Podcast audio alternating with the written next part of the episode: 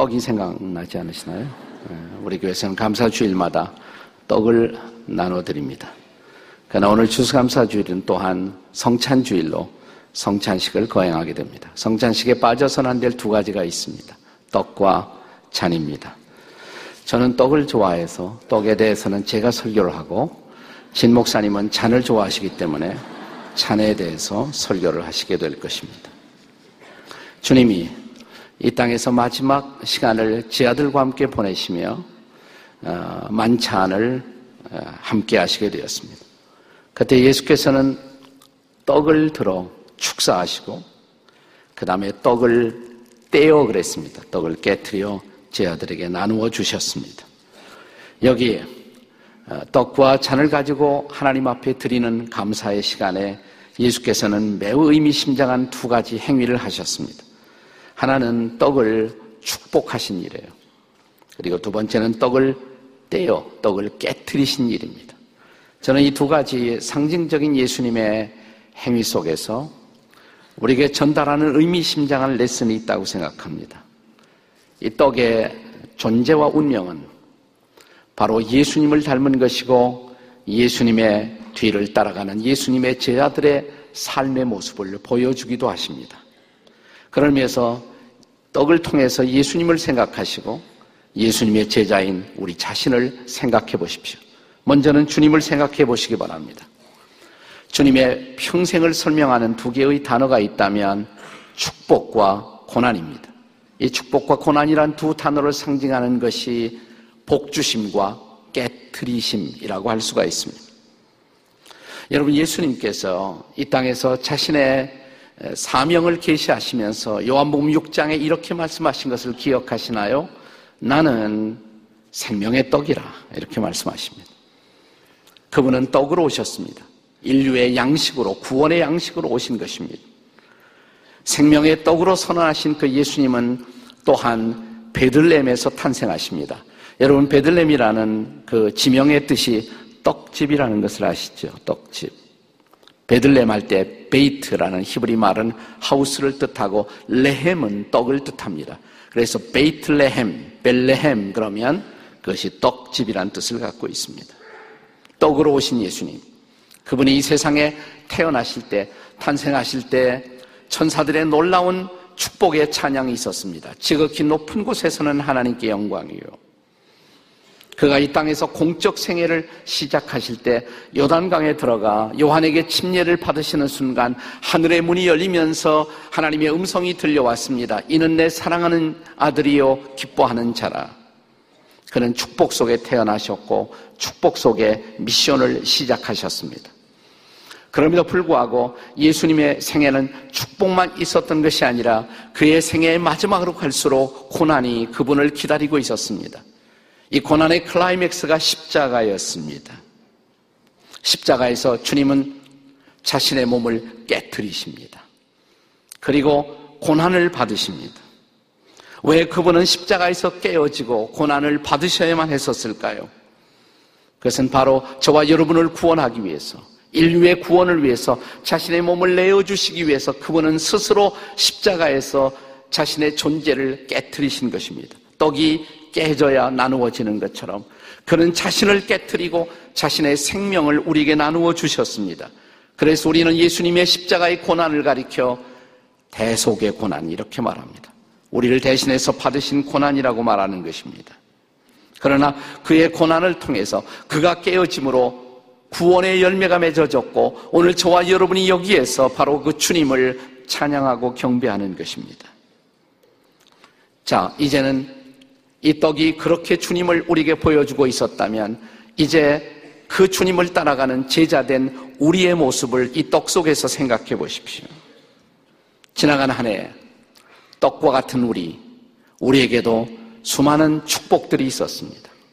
삶은 고단하지만 인생의 길은 결코 쉬운 것이 아니지만 또 돌이켜보면 적지 않은 축복들이 우리의 삶의 장에 부어지지 않았습니까? 그래서 한 찬송가의 작시자는 찬송가 429장에서 이 찬송의 제목을 받은 복을 세어 보아라 라고 말했습니다. Count your blessings. 오늘 예배 시작하기 전에 이 찬양을 여러분이 함께 부르는 것을 보았습니다. 세상 모든 풍파 너를 흔들어 악한 마음 낙심하게, 약한 마음 낙심하게 될 때 내려주신 복을 세어 보아라. 받은 복을 세어 보아라. 이 찬송가의 작사자는 오트만이라는 목사님이십니다. 근데 그분은 본래 보험업자였어요. 인슈런스를 통해서, 보험을 통해서 많은 돈을 벌었습니다. 그런데 그 돈이 의미가 없었습니다. 어느 날 복음을 듣게 되었습니다. 그리고 이 복음의 존귀함 앞에 자기의 생애를 드리게 되었습니다. 복음을 위해서 살자. 나머지 여생을. 그는 자기의 모든 적금을 깨뜨립니다. 우리 식으로 말하자면 저금통을 깨뜨립니다. 그리고 자기의 전 재산을 미션에 선교하는 일에 드리게 되었습니다. 주변 사람들이 그렇게까지 하실 필요가 있습니까? 그는 이제 전도하러 떠나면서 더 많은 사람들이 복음을 듣기 위해서 그는 목회의 길보다도 순회 전도자의 길을 선택합니다. 그가 순회 전도자로 떠나면서 그는 이렇게 말합니다. 아니요, 전혀 후회가 없습니다. 내가 드린, 내가 깨뜨려 드린 이것이 수많은 사람들에게 복음을 듣게 할 생각을 하면 지금부터 가슴이 설레입니다. 받은 복을 여러분도 세어보십시오. 그것이 그분의 대답이었습니다. 그렇습니다. 때로는 깨트리는 것, 그것이 손해보는 것 같지만 그것이 바로 이웃들의 축복이 되고 나 자신의 축복이 되는 것입니다. 깨어짐이 없이 진정한 축복은 우리의 삶의 장에 다가올 수가 없습니다. 깨어짐을 통해 하나님은 우리를 다시 빚어 만드시고 우리를 축복의 도구와 방편으로 사용하십니다. 구약 성경에 기드온의 항아리를 생각해 보세요. 그 항아리가 깨졌을 때 항아리 속에 있었던 횃불이 드러났고 주의 백성들이 놀라운 승리를 이룩할 수가 있었습니다. 요단강이 갈라지고 깨어질 때 주의 백성들은 약속의 땅에 들어가 기업을 누릴 수 있게 되었습니다. 요단강이 갈라지지 않았더라면 깨어지지 않았더라면 그들은 약속의 땅을 기업으로 받을 수가 없었습니다. 마리아의 옥합이 깨어지는 그 순간 거기에서 아름다운 향이 나와 온 집안을 채웠습니다. 그리고 그것은 예수님을 기쁘게 만들었습니다. 옥합이 깨어지지 않으면 향이 흘러나올 수가 없고 그것이 주님께 기쁨이 될 수가 없었습니다. 베세다의 들판에 어떤 어린아이 하나가 가지고 있던 도시락, 이 아이는 이 도시락을 깨기로, 깨뜨리기로 결심합니다. 그가 도시락을 열었을 때, 그리고 이 도시락을 나사렛 예수님 앞에 도시락을 바쳤을 때, 이 오병이어의 도시락, 보리떡 다섯 개와 물고기 두 마리, 보잘 것 없는 이 도시락은 수많은 사람들을 먹이는 축복의 근원이 될 수가 있었습니다. 깨어지지 않으면 축복이 될 수가 없습니다. 지나간 한 해 생각해보면 여러분의 생에, 우리의 삶의 장에도 우리를 깨뜨리시는 하나님의 손길이 있었을지 모릅니다. 그것은 아픔으로, 그것은 고난으로, 그것은 고통으로 다가왔을지 모릅니다. 그러나 이 깨어짐 건너편에 있는 하나님의 축복을 생각할 수 있다면 오늘 이 한 해 동안 우리가 경험한 고난에도 불구하고 감사할 수가 있지 않겠습니까? 제가 은퇴한 후에 아주 엔조이하게 된 일이 하나 있습니다. 뭐 전에도 좋아했지만 훨씬 더 여유를 가지고 즐기게 된 것, 커피입니다. 커피. 요즘 커피를 얼마나 제가 좋아하는지. 전엔 커피 맛, 맛도 모르고 마셨어요, 그냥. 잠을 깨주니까 집중할 수가 있으니까. 근데 이제 서서히 커피 맛을 알기 시작했습니다. 거의 전문가의 경지에 제가 접근하고 있습니다. 조금 있으면 제가 바리스타로 변신할지도 모르겠습니다. 제 주변 사람은 이러다가 제가 커피 중독이 되는 것은 아닌가 염려해 주시기도 합니다. 커피 향과 함께 깨어나는 아침, 그 황홀한 아침을 아십니까? 근데 커피가 그렇게 향을 낼 수가 있는 것 무엇 때문이십니까?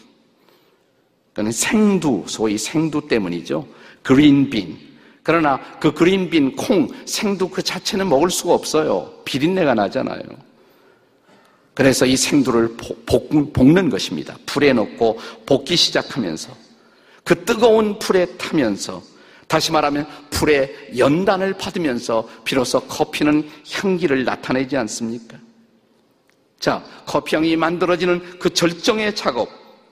그것은 불에 볶인 그 원두가 그라인드에서 분쇄될 때, 깨어지기 시작할 때.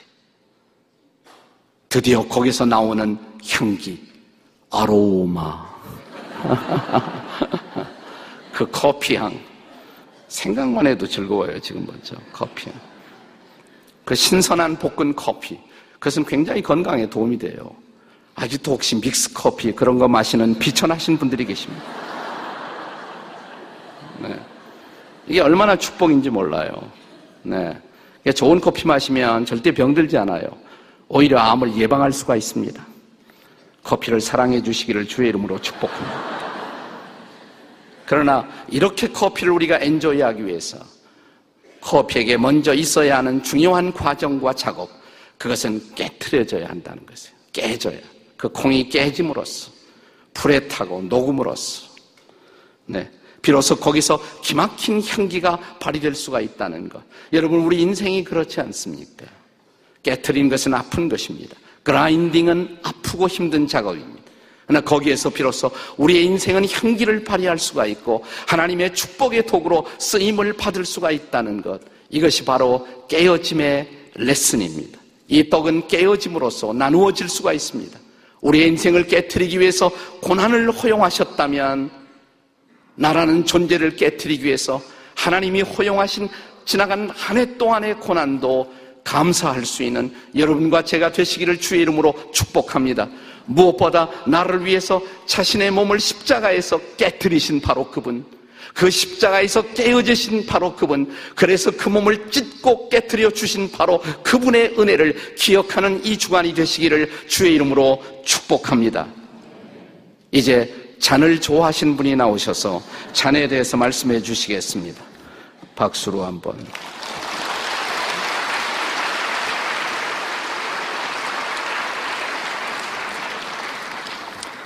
네, 오늘부터 잔을 좋아하기로 했습니다. 떡에 대한 말씀의 가장 중요한 단어가 깨어짐이라고 이야기한다면 잔에 대한 가장 중요한 단어는 흘리심입니다. 성경은 우리에게 말씀합니다. 예수 그리스도께서 여러분과 저를 위하여 십자가에 피를 흘리셨다고. 잔은 그리스도의 피를 상징합니다. 오늘 말씀을 통해서 우리에게 주시는 은혜 가운데 주님이 말씀하시는 이 잔에는 세 가지의 잔이 포함되어져 있습니다. 첫째는 고통의 잔입니다. 이 고통의 잔은 우리 주님이 마시신 잔이십니다. 그것은 바로 우리를 향해 십자가에 흘리신 고난을 말씀하십니다. 사실 저는 피를 참 두려워합니다. 피처럼 불안하게 만드는 것이 없는 것 같습니다. 저희 아이들이 아, 조금 다쳐서 피가 날 때도 아이들의 피 흘리는 모습을 보기가 너무 힘들어서 제 아내가 오히려 닦아주기도 합니다. 왜냐하면 피에는 고통이 있습니다. 아픔이 있습니다. 고통이 없이 흐르는 피는 아무것도 없습니다. 그 피의 흘림에는 아픔이 있고 고통이 있고 깨어짐과 찢어짐과 상함과 연약함이 있습니다. 그래서 그 피는 정말 고통스럽습니다. 그런데 오늘 성경은 우리에게 말씀하십니다. 예수 그리스도께서 그 고통의 잔을 먼저 받으셨습니다. 주님께서 여러분과 저를 위하여 십자가에 달리셨다고 성경은 말씀하고 있습니다. 맥스웰 화이트란 사람은 예수님의 죽음의 모습을 그리스도의 피로 이렇게 묘사합니다. 사람들은 거친 손길로 예수님의 머리에 가시관을 씌웠다. 4.5cm나 되는 수십 개의 가시가 예수님의 머리를 찔렀고 깊은 상처에서 흐르는 피가 머리카락과 수염을 검붉게 물들이며 타고 내렸다. 예수님의 양 손목에 못이 박혔고 팔과 옆구리를 타고 피가 흘러내렸다. 그분의 두 발에도 못이 박혔고 십자가 주변에는 온 세상의 죄 때문에 더 많은 피가 흘러내렸다. 나중에 군병이 창으로 주님의 옆구리를 찔렀고 흘러나온 피는 십자가를 타고 내려가 바닥을 적셨다. 예수님을 쳐다보는 사람들의 눈에는 온통 피밖에 보이지 않았다. 선혈이 낭자했다. 예수님의 머리카락과 수염은 피에 젖어 있었고 그분의 등은 서른아홉 대의 채찍질로 찢겼으며 피로 물들었다. 십자가뿐 아니라 십자가 주변의 흙도 피로 물들었다. 사방이 온통 피, 피, 피였다. 고통의 잔을 마시신 주님, 십자가에서 피를 흘리셨다고 성경은 말씀하십니다. 주님이 마신 그 고통의 잔을 우리에게 주셨습니다. 주님이 우리에게 주신 그 잔은 고통의 잔이 아니라 우리를 위한 사랑의 잔이 되었다고 성경은 말씀합니다. 성경은 내가 이 피는 많은 사람을 위하여 너희를 위하여 우리를 위해 흘리는 언약의 피 곧 나의 피다라고 말씀하시면서 주께서 흘리신 십자가의 그 고통의 피는 바로 여러분과 저를 위한 사랑의 피였다라고 성경은 말씀하고 있습니다. 그 피는 주님 자신의 피였을 뿐만이 아니라 아니 하나님 자신의 피셨습니다. 그 피는 무지한 피셨습니다. 완벽한 피였습니다. 여러분과 저를 위한 희생의 피였다라고 성경은 말씀하고 있습니다. 너희를 위하는 나의 피라고 말씀하십니다. 우리를 위한다는 그 말 속에는 여러 가지의 뜻이 포함되어져 있습니다. 우리를 위한다는 for us라는 뜻도 있습니다. 아니, 우리를 대신해서라는 instead of라는 뜻이 있습니다. 우리가 달려야 될 십자가에 우리가 흘려야 될 그 피를 주님이 대신 흘렸다는 겁니다. 그런가 하면 우리 때문에라는 뜻도 있습니다. because of us. 우리의 죄 때문에, 우리의 때문에 주님께서 그 고통의 잔을 드셨다라고 말씀하시고, 우리에게 이제는 사랑의 잔을 주셨다는 사실을 성경은 말씀하고 있습니다. 주님이 고통의 잔을 드셨습니다. 그리고 사랑의 잔을 내미십니다.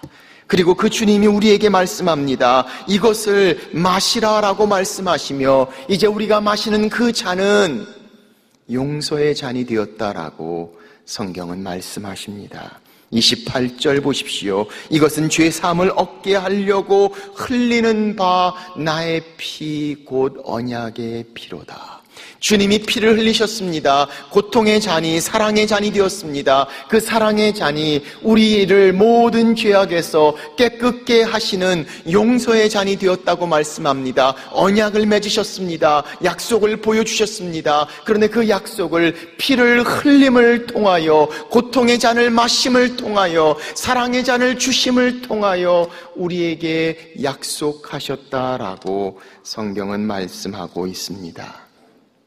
이 땅을 살면서 우리는 많은 피를 보기도 하고 많은 피를 흘리기도 합니다. 우리와 그들의 죄악 때문에, 우리와 그들의 욕심 때문에, 교만과 거짓과 탐욕과 권력과 이기심 때문에, 시기 때문에 피를 흘리기도 하고, 피를 보기도 하고, 피를 내기도 하는 우리의 삶 가운데 오늘 주님이 그렇게 피를 흘리셨다고 말씀합니다. 예수 그리스도의 피는 우리의 모든 피를 깨끗게 하신다고 말씀합니다. 새롭게 하신다고 말씀합니다. 그 모든 피에서 우리를 자유케 하신다. 하시는 그리스도의 피라고. 그래서 성경은 말씀합니다. 죄 사함을 얻게 하려고 너희를 향해 흘린 나의 피, 곧 언약의 피니라. 사랑하는 여러분, 죄인에게 가장 큰 감사가 과연 무엇일까요? 용서가 아니겠습니까? 죽을 수밖에 없는 자에게 가장 큰 감사가 무엇일까요? 생명이 아닐까요? 하나님과 원수되었던 우리에게 가장 큰 감사가 무엇일까요? 바로 그 하나님께서 우리를 향해 자기의 피를 흘리시고 십자가에 그의 아들을 주시며 우리를 향해 그렇게 사랑하신다는 주님의 사랑이 아닐까요? 그렇다면 예수 그리스도의 십자가는 바로 감사의 시작입니다. 감사의 원천입니다. 우리는 다시 주님의 십자가 앞에서 새로운 감사로 시작되어야 함을 말씀하고 있습니다. 용서의 잔을 우리에게 드시며 말씀하십니다. 이것을 마시라. 이것은 너희를 위하고 죄 사함을 얻게 하는 바 나의 피 곧 언약의 피로다. 알레이 토레이라는 목사님에게 한 자매가 상담을 요청했습니다. 자매는 이야기합니다. 내가 열심히 주님을 믿고 싶습니다. 감사하고 싶습니다. 그리고 정말 신앙생활 잘하고 싶은데 마음대로 되지 않는다고 고백합니다. 목사님이 묻습니다. 자매님 무엇을 위해서 기도하십니까? 여러 가지 기도 제목들이 많지요. 그러면 이제부터 한 가지만 기도하십시오. 하나님 나를 알게 해 주십시오라고 기도하라고 가르쳐 줍니다. 자매는 그때부터 순종하는 마음으로 기도할 때마다 하나님께 구합니다. 하나님 나를 알게 해 주십시오. 나를 보게 해 주십시오. 그렇게 기도하는 순간 하나님께서 그를 보게 하십니다. 자기의 연약한 모습을, 자기의 죄악을, 자기의 교만을 보게 하십니다. 얼마나 부끄럽고 얼마나 창피하고 얼마나 괴로웠던지. 얼마 안 돼서 그 자매는 다시 목사님을 찾아옵니다. 너무 견딜 수 없습니다. 너무 창피합니다. 그때 목사님은 이렇게 이야기합니다. 그러면 두 번째 기도를 들으십시오. 두 번째 기도는 하나님 십자가를 알게 해주십시오라고 기도하라고 이야기합니다. 자매는 기도합니다. 십자가를 알게 해주십시오. 기도하는데 하나님께서 십자가의 사랑을 알게 하십니다. 나의 연약함과 부족함과 나의 부족함 가운데 모든 것들을 덮으시고 피를 흘리신 예수 그리스도의 십자가의 은혜가 그의 마음을 차기 시작합니다. 그는 드디어 듣기 시작합니다. 내가 너를 사랑하노라. 자기의 모든 것들을 다 주시며 살을 찢기시고 깨뜨리시고 피를 흘리시고 쏟으시고 그렇게 그를 향해 십자가에 돌아가신 그리스도의 사랑을 그는 발견하게 됩니다. 사랑하는 여러분, 오늘 우리는 감사 주간 우리의 마음을 주님 앞에 나아갑니다. 그리고 우리를 향해 가장 큰 사랑, 가장 큰 선물, 그래서 가장 큰 감사가 되는 예수 그리스도의 십자가. 그의 깨뜨리심, 그의 흘리심. 여러분과 저를 향한 하나님의 사랑, 주님의 은혜라고 성경은 말씀합니다. 아이잭 왓스라는 분이 있습니다. 이분은 그렇게 자기 자신을 벌레 같은 존재라고 생각했습니다. 키는 약 150cm에 불과했습니다. 코는 다른 부위보다 컸습니다. 그리고 휘어져 있었습니다. 메브리코의 얼굴은 크고 눈도 작고 피부도 병든 것처럼 창백했습니다. 너무나 못생기고 힘든 자기 자신을 비관하던 그가 어느 날 예수 그리스도께서 자기를 위해 그럼에도 불구하고 십자가에 죽으셨다는 사실을 깨닫습니다. 놀라운 은혜와 감동으로 통곡과 회개하며 주님 앞에 나아가며 시를 씁니다. 그 시가 우리가 잘 알고 있는 찬송가가 되었습니다. 143장 웬 말인가 날 위하여 주도라 가셨나? 이 벌레 같은 날 위에 큰애 받으셨나?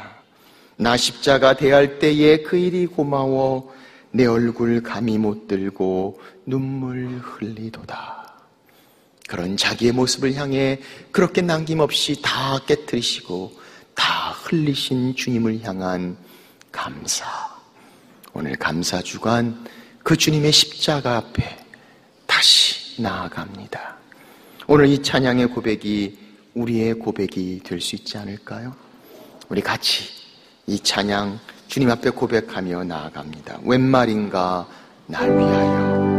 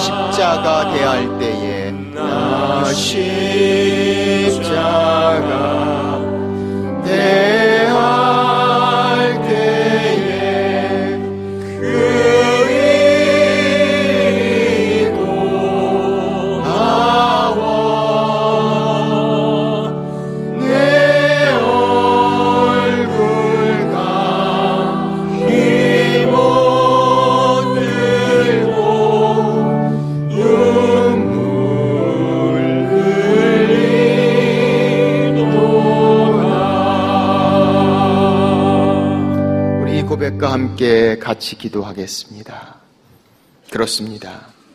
오늘 그렇게 주님 앞에 예수 그리스도의 십자가 우리를 향한 주님의 살과 피를 상징하는 떡과 잔을 봅니다. 성경 우리에게 말씀합니다. 주의 만찬은 예수 그리스도를 그렇게 구주로 영접하고 주님과 교제 가운데 있는 그 누구가 다 받을 수 있다고 말씀하십니다. 너희가 이것을 행할 때마다 나를 기억하라. 오늘 감사 주간 그렇게 우리를 향해 가장 중요한, 가장 큰, 가장 원천이 되는 진정한 감사를 주님의 십자가 앞에 드리기를 원합니다. 성경은 우리에게 말씀합니다. 주의 만찬을 대할 때 먼저 자신을 돌아보아 회개하며 우리에게 용서의 잔을 주신 주님 앞에 용서받는 우리의 모습이 되어야 한다고 말씀합니다. 이 시간 주님의 만찬을 생각하며 우리를 향한 주의 은혜와 사랑을 생각하며 우리 자신을 돌아보며 주님 앞에 같이 나가기를 원합니다. 같이 기도합니다.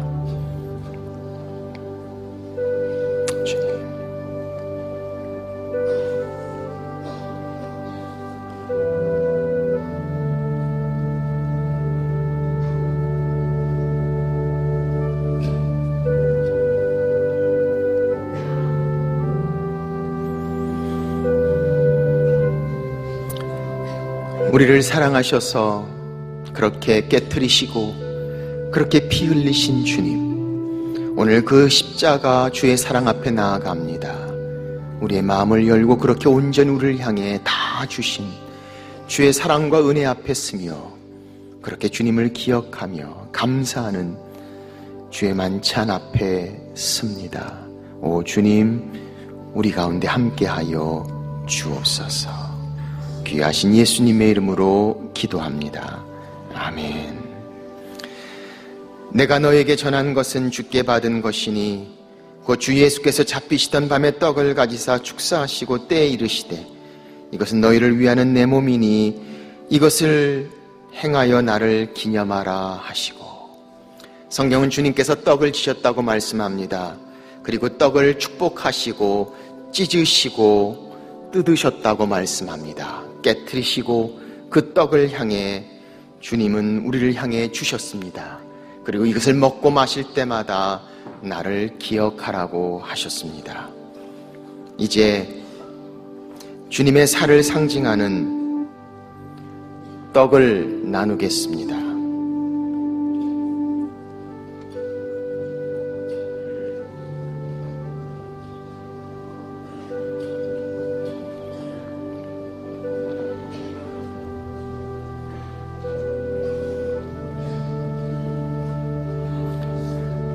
떡을 받으시면 바로 드시지 마시고 함께 기도하며 기다리겠습니다.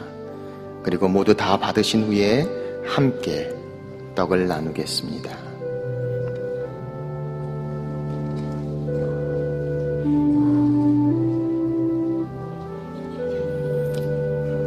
이제 주님의 살을 상징하는 떡을 받겠습니다.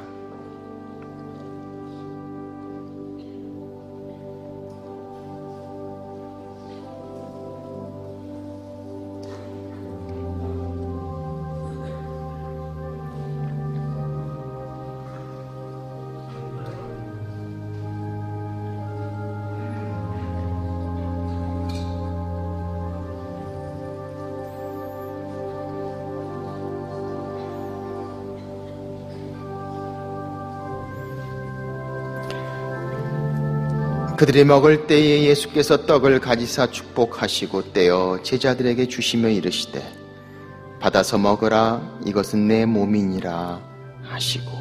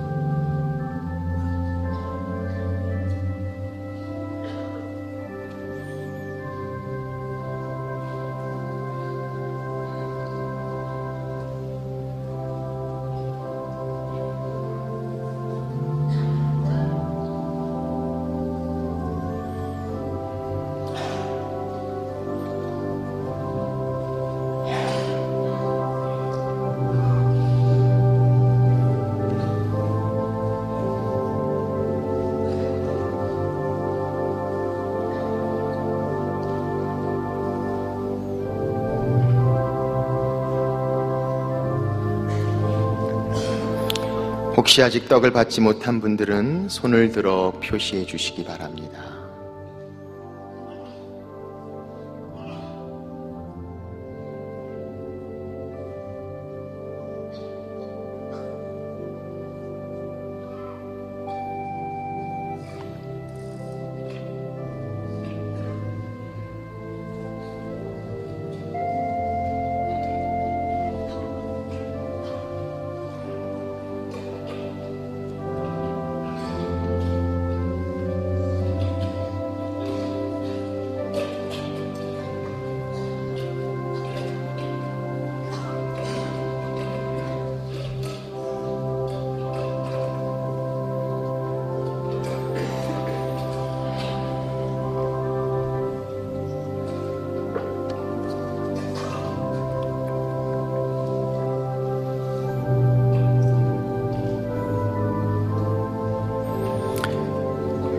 기도하겠습니다.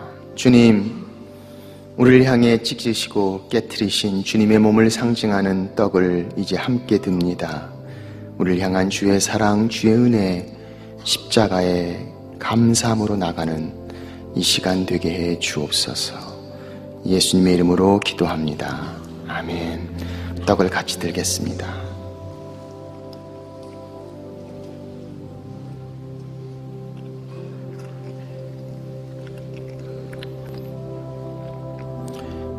직후에 주님께서 또한 잔을 드셨습니다. 그리고 말씀하십니다. 이 잔은 내 피로 세운 새 언약이니 이것을 행하여 마실 때마다 나를 기념하라 하셨으니 이 잔은 우리를 향해 흘리신 예수 그리스도 언약의 피라고 말씀합니다. 이제 주님의 피를 상징하는 잔을 나누겠습니다.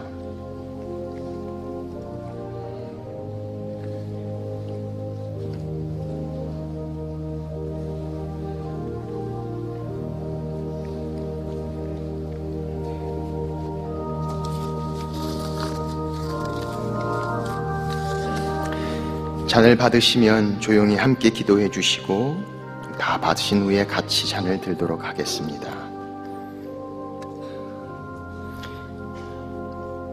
이제 주님의 피를 상징하는 잔을 같이 받겠습니다.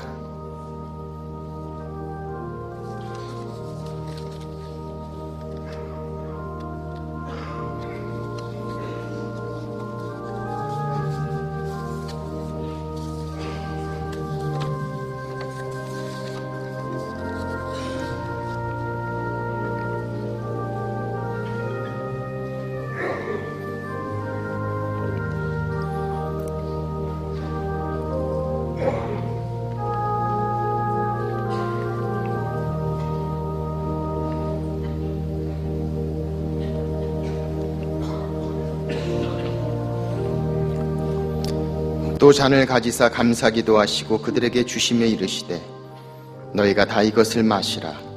이것은 죄 사함을 얻게 하려고 많은 사람을 위하여 흘리는 바 나의 피 곧 언약의 피니라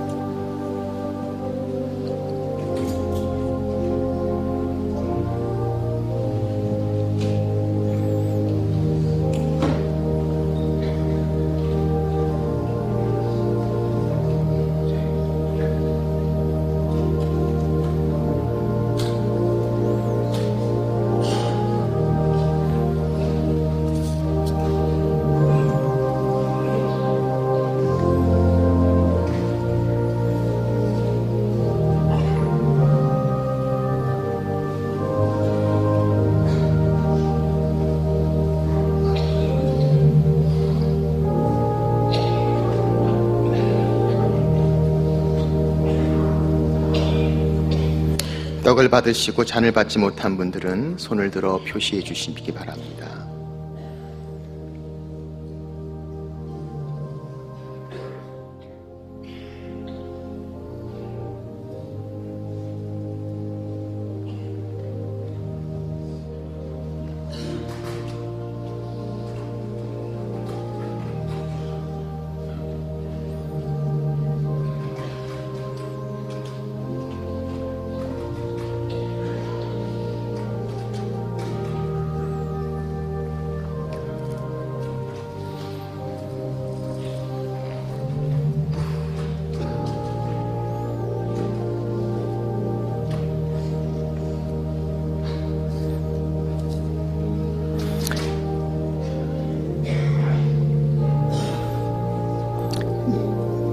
기도하겠습니다. 주님, 우리를 향해 흘리신 주님의 피를 상징하는 이 잔을 함께 듭니다. 하나님의 교회를 향해 주시는 놀라운 구원의 은총, 십자가의 사랑, 용서의 잔, 사랑의 피, 주님 우리 마음 가운데 풍성하게 임하게 하여 주옵소서. 귀하신 예수님의 이름으로 기도합니다. 아멘. 잔을 같이 들겠습니다.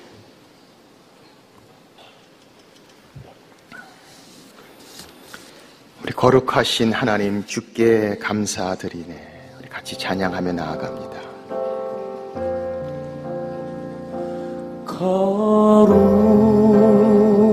거룩하신 하나님 주께 감사드리세. 감사드리세